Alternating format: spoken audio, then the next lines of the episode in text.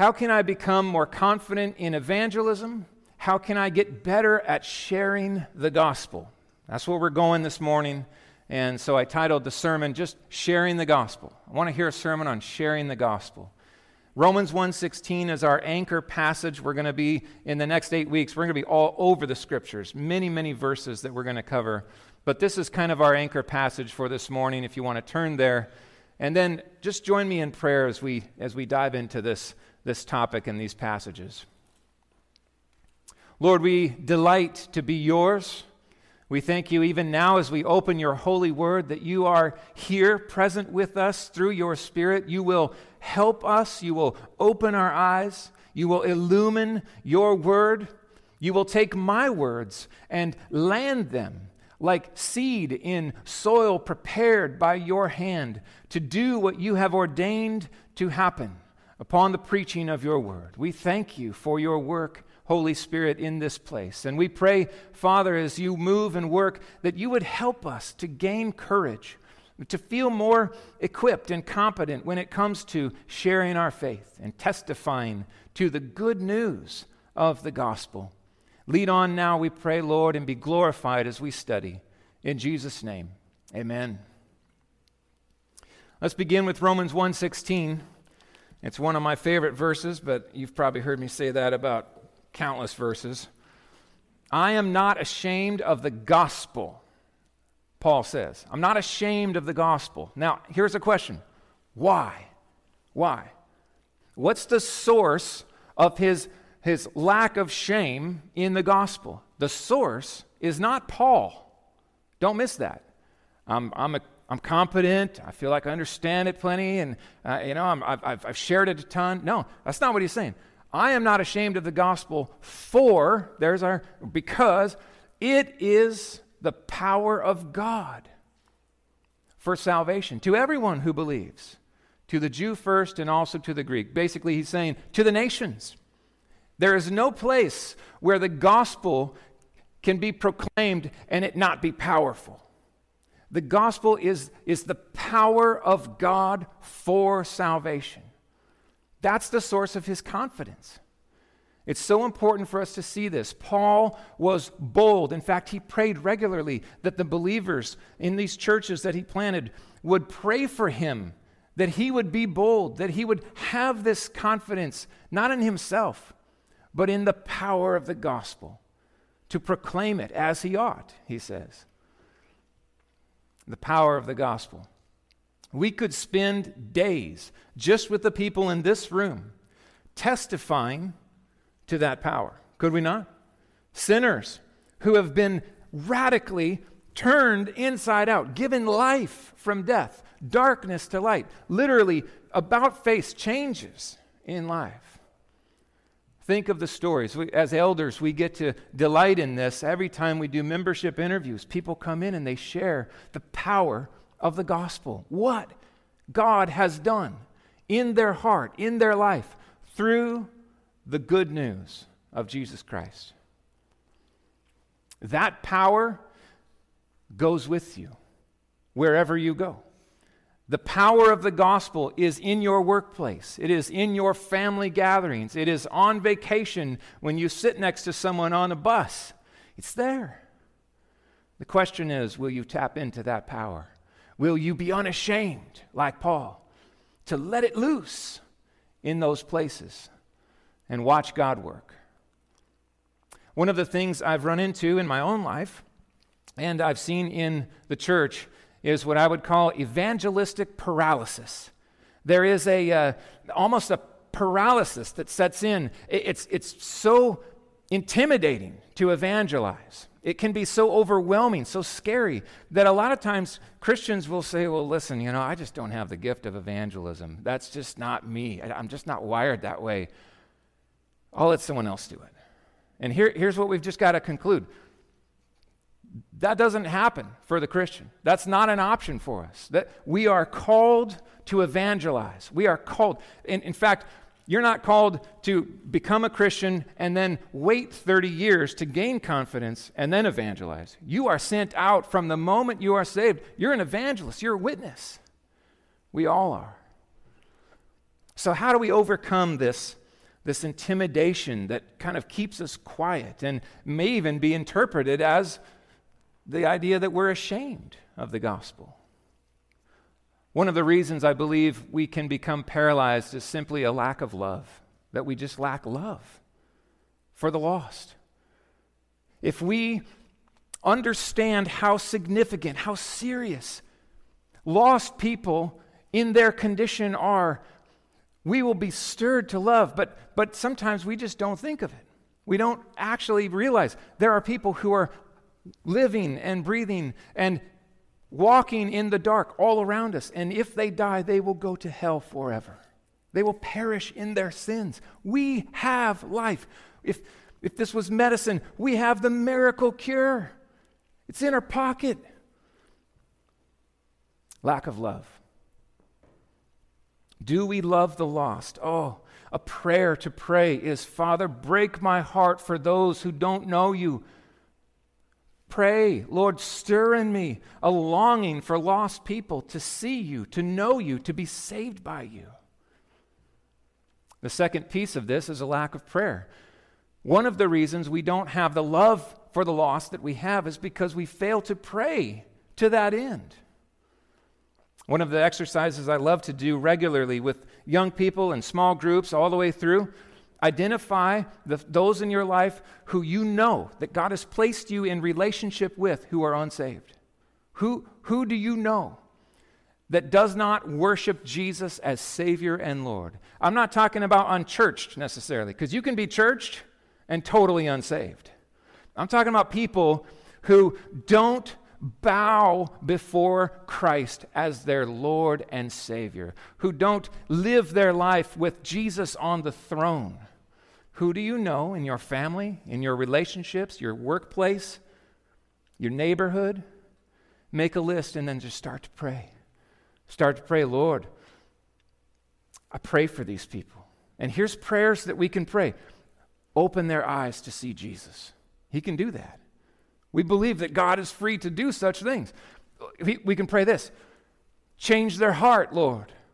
Turn them from their sin, turn them to Christ. We can pray, put people in their lives, Lord, that would shine bright. We can pray that. And here's the prayer that will blow your mind. When you pray that, God will often use you to answer your own prayer. Lord, use me to shine. Give me opportunities for gospel witness. Give me a chance to, to share the light, to, to, to speak a word of truth and encouragement. Create opportunity for me even this week. And the more you pray, the more you will, you will spot those opportunities. And you'll be ready for them because you've been praying. All of a sudden, you're talking to your neighbor, and you have this moment where, like, okay, there's a fork in the road. I can actually take this conversation and go a little deeper, or I can be busy and say, hey, see you later right? If you've been praying and the love of God is stirred in your heart for that person, all of a sudden that conversation can push toward Christ. So, a lack of love will lead to evangelistic paralysis. A lack of prayer will certainly do that. Another one is this a fear of offense or rejection.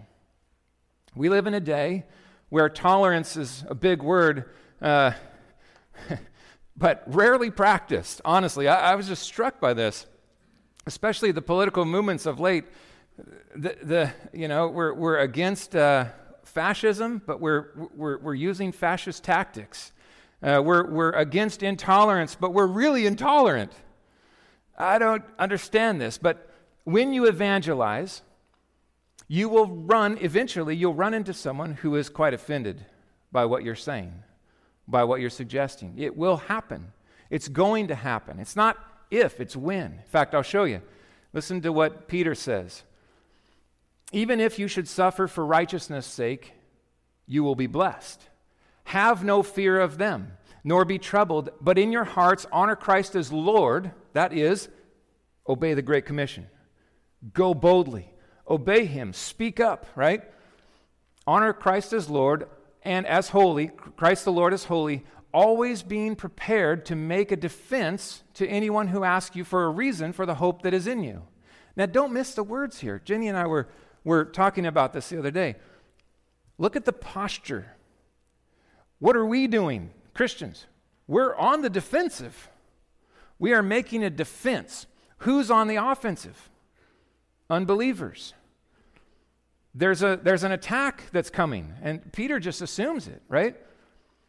Do your defending, your testifying, your speaking of gospel truth. Hey, why do you take that position on this issue? Well, this is, this is a biblical position. I, I stand on the word, right? Do it with gentleness and respect. Oh, what a light would shine right now in the current cultural climate as Christians can stand gently and respectfully making their, their statements, making their case, even disagreeing.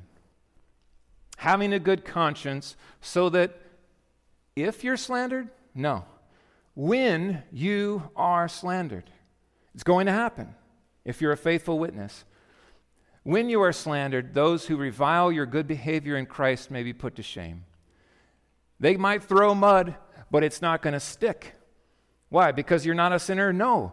Because you have treated others with love. You have loved them with truth, with, with respect, with care, and gentleness. So, fear of offense cannot keep us pinned down. We've, we've got to assume this. I did a funeral here about a year ago, and I preached the gospel, and there was a massive uproar from extended family members who absolutely were so highly offended that I would preach the gospel at the funeral of a man who was a member of our church for nine years, who loved Jesus. It's going to happen. We will be reviled, we will be slandered for the proclamation of the gospel. Welcome to the Christian life. That's who we are, that's what we do. We got a long history of brothers and sisters who have carried the torch before us, and we are in that work as well. Confusion can sometimes lead to paralysis. Confusion from misleading or formulaic evangelistic techniques. This is tough. You know, sometimes, and, and I, I say this with care, sometimes God will use even flawed evangelistic presentations. Some of you may have even come to know the Lord from a presentation that someone shared with you that began like this God loves you and has a wonderful plan for your life. Okay? Now, that's true. The problem is is that it can be quite misleading because if the person is like, is that the plan like he had for Job? And then you're like, well, actually, uh, you see what I mean?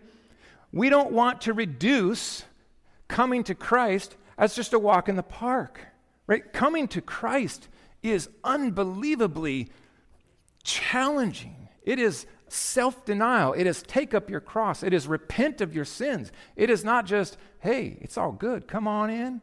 It's all going to be great. All your promises, all your dreams fulfilled. The wonderful plan he may have for your life might include martyrdom. And yeah, that could be his best for you. And in that, he would protect and provide and show himself in unbelievable ways. So, let us not mislead people to a false version of rosy, you know, stained glass, everything's perfect. No, the church is a place where people who are hurting come and find hope and encouragement. And they go out with confidence, but they go out into challenge. One of the things I like to do is emphasize as I share the Christian life is truly the most challenging life you could ever choose. It is the hardest way to live you could ever choose.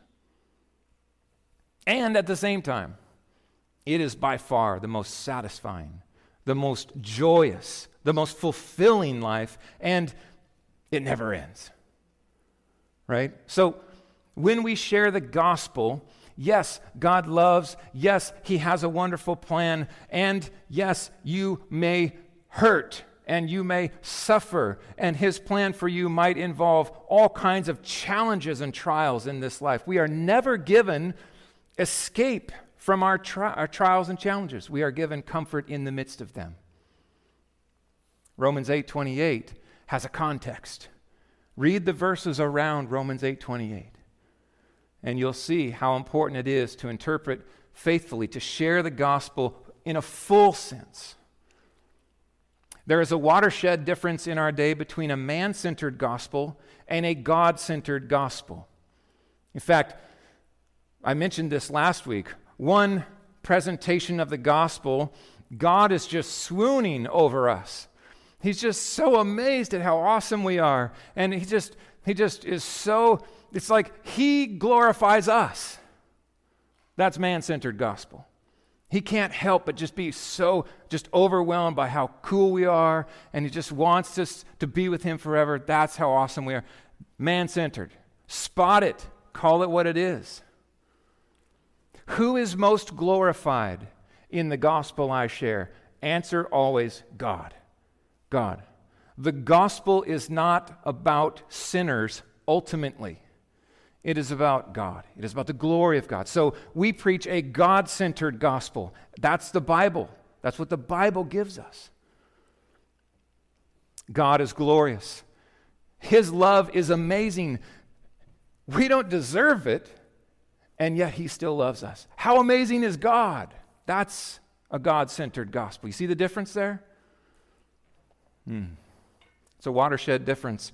So confusion over these presentations can kind of filter in, and, and all of a sudden you're just like, well, I don't know quite how to do this. I don't know what to say, how to share this.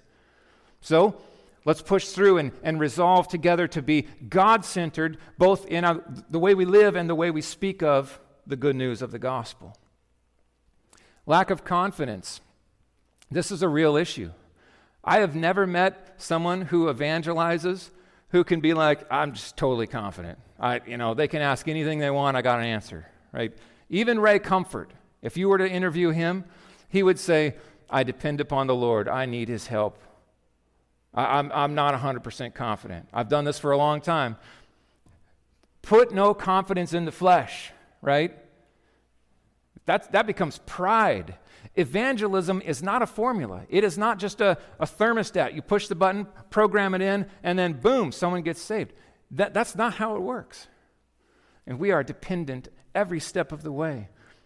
But we can be confident. In fact, listen to what Kevin DeYoung said. I love this. He said, The success of our mission does not depend upon the genius of the sower, but upon the power of the seed.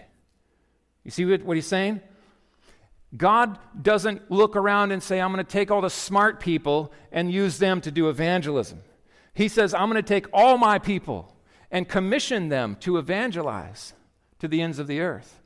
And as they take the seed of the gospel and say, I'm not ashamed of the, of the gospel, it's the power, not me.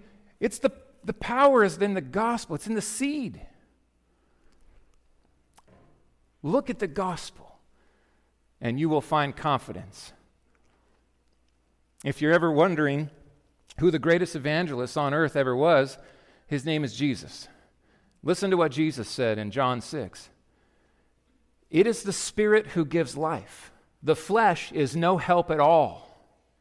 Pooh, wow. Think of that. When you're evangelizing Christian, just sit there and remember it is the Spirit of God who gives life. The flesh is no help at all. This person is unable to respond, but for the work of God. And my obedience to share the good news of the gospel is, is depending upon the Spirit as well. So, Lord, I'm going to speak, but I can't save them. Otherwise, we fall prone to this almost manipulation approach where you just try to you try to stir people into this emotional response or you try to try to trick them into saying something or or put pressure on them or scare them. No way. Love them speak the word let the seed fall in their life and then let the spirit of God do what only he can do. When a farmer sows the seed in the field what does he do when he's done sowing the seed he sits on his porch and he has some iced tea.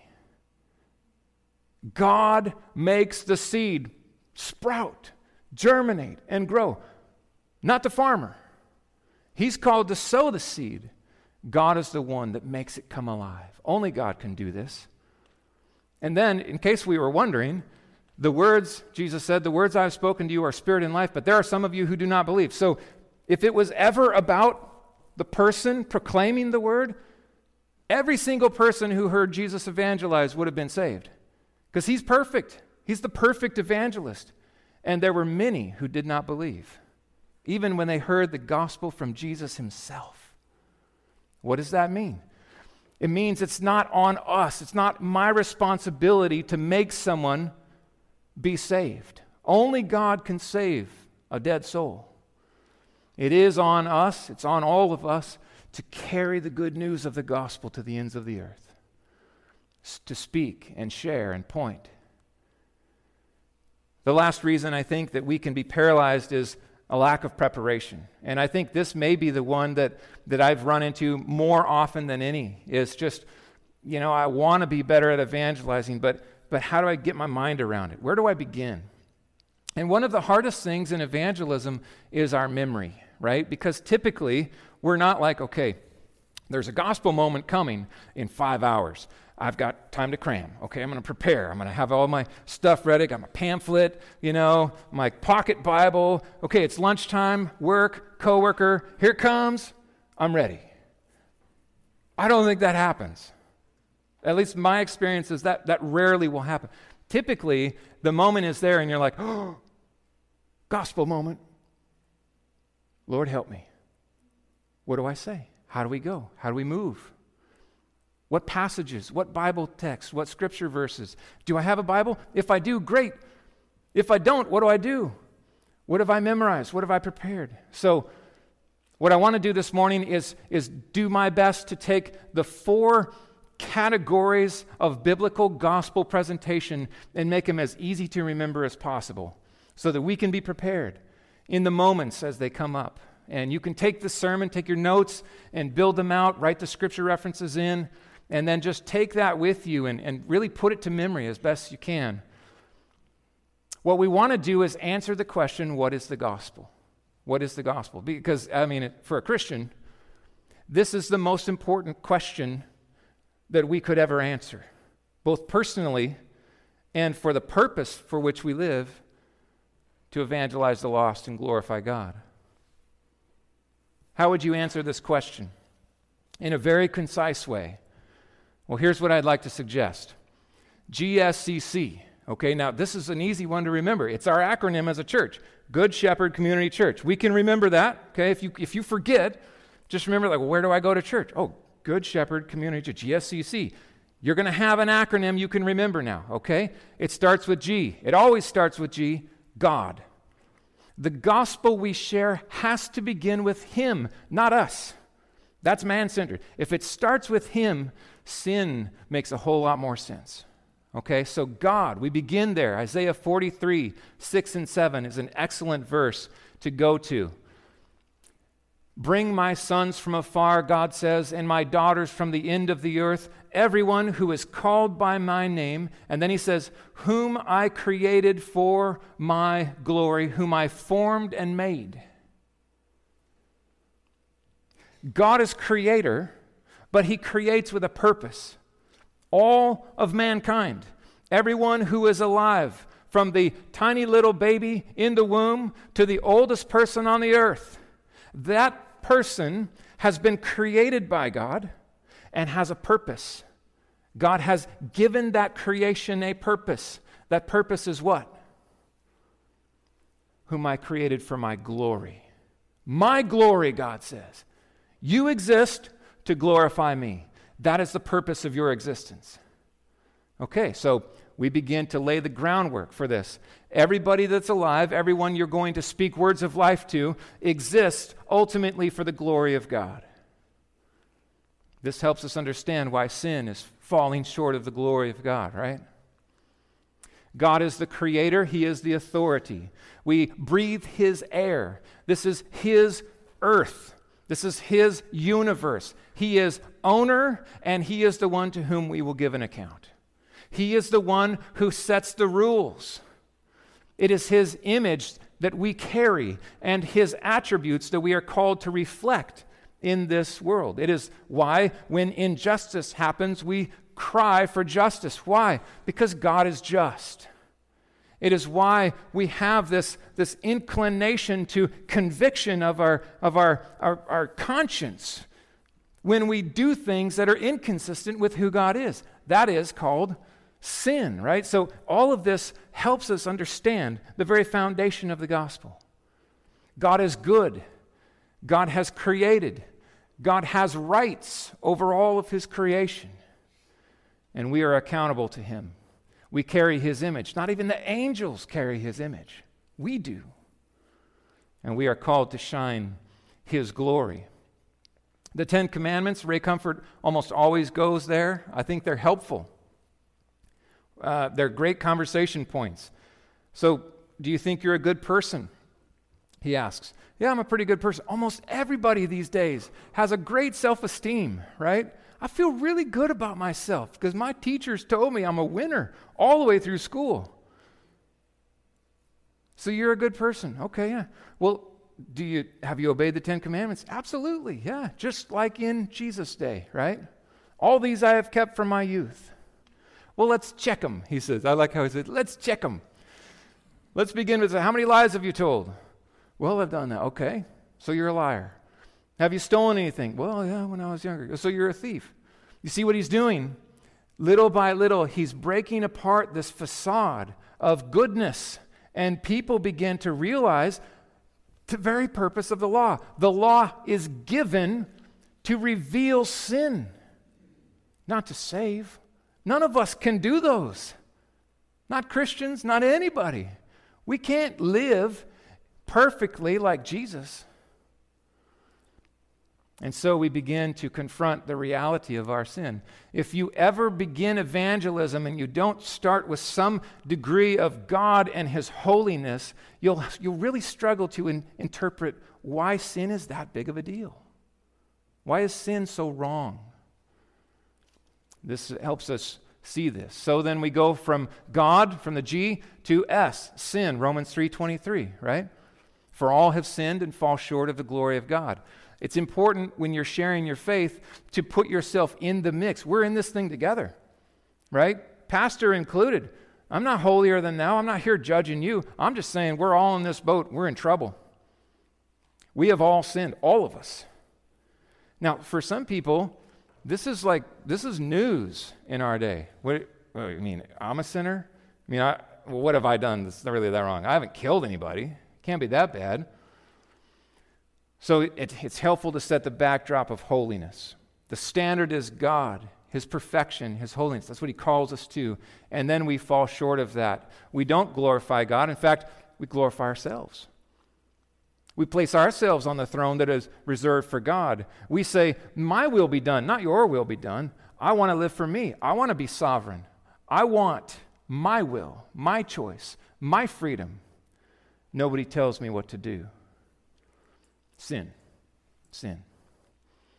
For the wages of sin is death. We have worked hard in our sin and we have earned. Our wages are going to be paid by a just God. What have we earned? Death. And it's, it's on the way. We're all of us dying. Some of us are a little farther along than others. We're all fading toward the grave.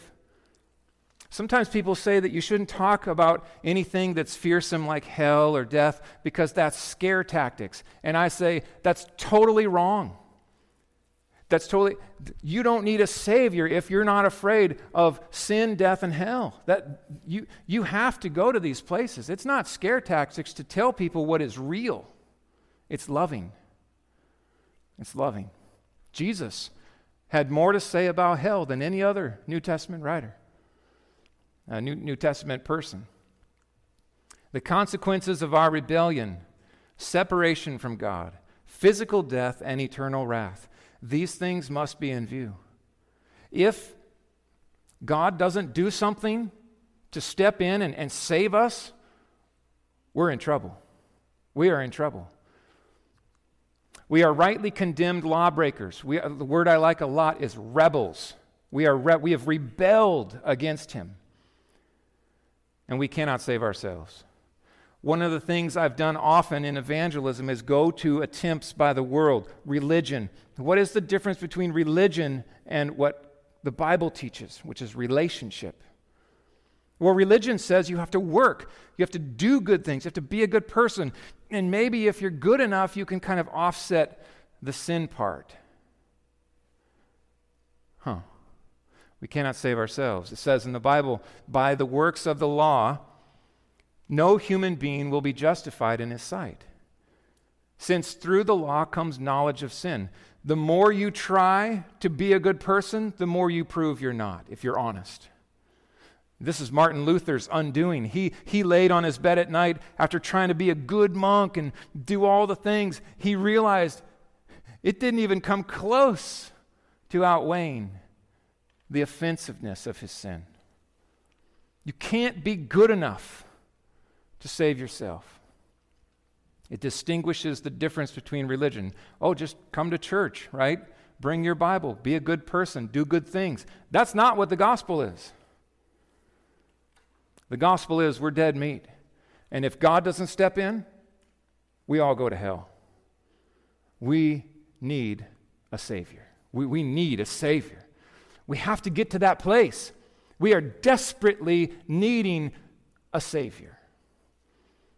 And sometimes this, this could take multiple conversations. Sometimes people just will never get here. They just refuse it. No, I'm not a bad person. I'm not a sinner. I, I don't see this at all. And you just pray and you plant the seed and say, Lord, I, trust you. I'm just going to keep, keep looking for opportunities. Many times, when the Spirit of God begins to land His regenerative work in the soul and begin to cause someone to live, this is the first thing they feel the weight of their sin. They realize how offensive their sin is to God, how hopeless they are without Him. And they begin to say, I need a Savior. This really is a problem. When you put it that way, when you, when you read those verses, I, I see what you're saying. And then you run to the cross, right? So Christ, God, sin, Christ.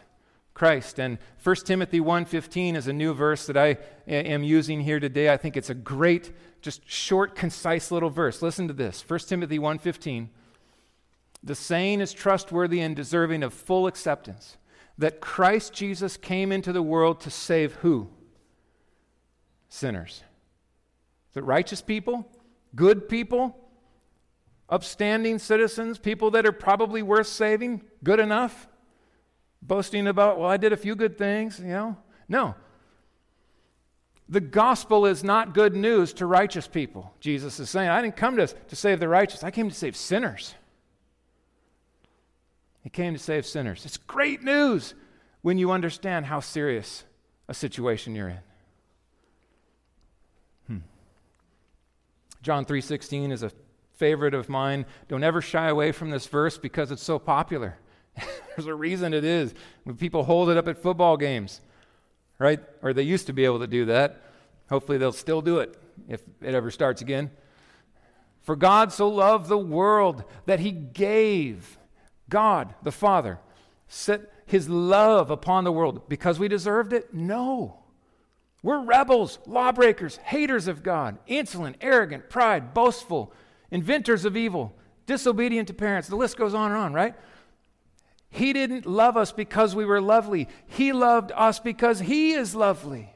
And He loved us. How? He gave His only Son. What does that entail? He gave. He gave. He sent His Son to do what? To die on the cross. That whoever believes in Him, is everybody good? No. Only those who believe. It's, it's a subgroup. The good news goes to the ends of the earth, but only those who believe will not perish but have everlasting life. So if you don't believe, you will perish. You see what we're seeing? There's so much in these verses. If you do believe by God's grace and the Spirit's enabling power, you will have eternal life. You won't perish in your sins. You'll be with Him forever. What a verse. Now, the work of Jesus Christ. When you think about the cross, always remember what led up to this no sin. He obeyed. He never sinned. Jesus never sinned, which qualified him to take the cross and pay for the sins of others, not his own. He obeyed perfectly, something none of us can say we've ever done. He was the only man to live on the face of this earth without sin. And then his wrath satisfying death, his atoning death. He paid the price He paid the fine, as Ray said, for our sins. And he was buried. And after three days, he rose from the grave, victorious. He conquered death and sin and hell and Satan, and he reigns and he lives. It's important to have these things in view as you share about Jesus. And, and what's amazing is how many people have heard just aspects of this. Well, God sent his son to die. That's great. But you've got to embrace it as not just a piece of knowledge, but as something more. There's something more here. Which leads us to the fourth letter commit. God, sin, Christ, commit. There needs to be a response. We have to lead people at some point along the way to a place where we say, okay, so what are we going to do with it? So, so, so where does that leave us? 1 John 1 9, what a promise we have here. Commit. If we say we have no sin, we deceive ourselves and the truth is not in us. John just called us liars if we deny our sin. If we confess our sins, he is faithful and righteous or just to forgive us our sins and cleanse us from all unrighteousness. This is a mind blowing reality. What a promise this is.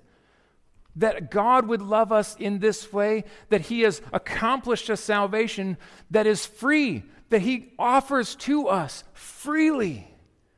You don't have to earn it, the work is already done. He said it is finished on the cross. It is finished, paid in full. Receive the gift that God has given. This is repentance and faith, right? Repent of your sins. Repentance is a turning. It's a turning from my way, my sovereignty, my will be done, my sin, my uh, lordship of my life, and a turning to Jesus to embrace the King. You are my King. I want to look like you. I want to sound like you. I want to walk like you. I want to be like you. I want to be Christ like. Save me. Save me. Be my Savior. Be my Lord. Be my treasure. He's not just a Savior, He's my Savior. You want to lead people to this. It's not just a knowledge about He died for some sinners, but He died for my sins. That's a huge difference. I believe that when Jesus died on the cross, His atoning work accomplished the payment for sins I've committed, my sins, all of them. Wow. What a simple verse this is. the gospel is amazing. Look at the reality here eternity in the fires of hell, or believe in the Lord Jesus and you will be saved. That's love. That's grace. That's the gospel. You can sum it up with that. To believe, to trust in Him, to rely upon Him, His work. He is my hope alone in this life and the next. And to lead people to that promise. What a promise that is. Embrace the King. Let Him be your Lord, your Savior, your hope alone. Hmm. Sometimes I like to, there's, there's all kinds of ways to conclude. You, you often will want to say, Well, do you have any questions? What questions do you have? There's almost always questions. Don't be afraid to ask that, right? You want to try to engage those questions. And your, your goal here is to point them to the Word of God as best you can. And if you don't know the answer, that's okay. Give me a call, text me, I can help you, or an elder, right? The, the goal is engage in dialogue. And then at some point, try to discern is this person still a rebel at heart? Or is God doing a work and beginning to turn their gaze toward Jesus? Is there something He's stirring in them? Sometimes I'll even ask this Do you feel, even now, in this place this morning, that God is stirring in your heart as you've heard these truths? Maybe you're here and this is the first time you've heard this message. Maybe you're here and you've heard it a thousand times, but for some reason this morning, it's like God just threw the switch on in your heart. Run to Him. Run to Him. Embrace the King. Receive the free gift of forgiveness. Trust Him as Lord and Savior. Repent of your sins, right? You want to point people to a decision, a commitment. Sometimes you ask, well, you're going to do that today? Is that something you feel like doing today? Well, maybe, you know. My preference is to send people to, to, to do that work with God together by themselves, just, just with, with them and the Lord. Express it in your own words. So often, new believers are very scared to pray. Well, how do I say it? I don't know. I've never talked to. I don't know. I know how to pray. And it's super scary if you're around other people. So I just tell them, listen, put it in your own words. Tell them that, that you see Jesus and, and, and you want him to be your Savior and your Lord, your King. You're sick of sin. You want to be free and forgiven. Right? And then you trust the Lord to accomplish what He can only do in that work. Sometimes people are like, I want to pray like right now. Let's pray. Can we pray right here, right now? Yeah, let's do it. And then you just kind of walk them through these truths God, I believe that you exist. I admit I'm a sinner, right? God, sin, Christ. I trust in Jesus as my Savior and Lord. I commit to follow Him. Amen. It's so simple. It's, it's just amazing how simple it is to lead someone in that response of commitment to God and the gospel. Make sure they have a Bible. If they don't have a Bible, again, don't take my word for it, take the word for it. Right? Point him to the book of John, the Gospel of John. It's the best place to begin for a new believer. Start reading through the Gospel of John and let's talk. Let's follow up, right? Let's keep this conversation going. I want to help you. Do you know any other Christians in your life? that can help come alongside and walk with you, right? Because we're about not just evangelism, we're about discipleship. The work just begins at conversion. Fan that flame, see people grow up in Christ and be holy increasingly. God sin, Christ commit. Okay, GSCC. So there's no more excuses, okay, that I can't remember the, the, the, the four basic biblical movements of the gospel. You've got them down. If you can remember our church, you can remember that. For response this morning, just a few things. One is just to say this pray this prayer, pray it regularly. Lord, make me bold. Make me bold, not timid. Make me a bold and faithful witness. Lord, make us, as, as, as members of Good Shepherd Community Church, make this church a light. We don't simply exist for the people inside these walls. We do, but that's not only. Our mission is to go to the ends of the earth. Make me bold and faithful. And here are four points to it. So, just to, to simplify it down, if you're thinking about a coworker at work, pray, begin to pray. Begin to pray. Lord, I pray for this person. We've got family members in our own family on Jenny's side that desperately need Jesus. Pray for them. Pray for them. And then point the conversation to Christ. Find ways. Find, find opportunities. Hey, let's get lunch. i like to talk about this. Have you ever thought about heaven? What is your take on death? Uh, talk to me about Jesus. What, what's your thing about church? Right? Somehow or another, try to direct a conversation that will lead to spiritual things more than just the Mariners, right? Or the Seahawks. Be purposeful. The more you pray, the more you're going to see that opportunity, that moment to point. And then plant the seeds of the gospel. You don't have to do everything all at once. Remember, God is sovereign, He's the one who saves. So do what you can in the moments that you have to point the conversation to the Lord and then plant seeds of the gospel.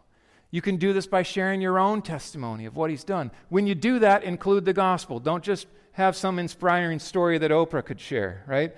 Talk about Jesus. Talk about sin. Talk about how He saved you and forgave you. You repented of that sin. But plant the seeds of the gospel. And here's the thing that we, that we do then then trust the Lord. Trust the Lord. Pray. Lord, I, I, tried, I tried my best. I, I didn't remember everything, but I, I, did share a few things, and I'm going to trust you to, to, to, to take that and, and, and make it fruitful. May it lead to another conversation. Maybe, maybe I was able to get the whole GSCC in view. And now, Lord, I just pray that you would cause that seed to sprout. Do what only you can do, Lord change their heart, open their eyes, bring them to life. Pray, pray, pray. Let's pray. Lord, as we think about this glorious gospel, we can't help but be in awe that you would love us like this. Every time I see it, I marvel. Every time I hear it, my heart leaps for joy that you would save me, a sinner, a man unclean, a rebel who does not deserve this gift of grace and love. I praise you for your goodness and grace in my own life, and I praise you for the way that you've worked in countless lives here in this room. And Lord, I pray even now that you would stir and work in people right here in this place who may not have yet bent their knee before Jesus as Lord, as King, as Savior. I pray, Father, that you would stir them to see the seriousness of their sin and rebellion. I pray that they would give an accounting of their life and their worship and their, their soul, who is on the throne in their life. And I pray that they would turn to Jesus, flee from sin, and run to Him and embrace Him as Savior and Lord and King. I pray that you would accomplish what only you can accomplish in the preaching of your word. Bring life and light and freedom. In the name of Jesus, we pray. Amen.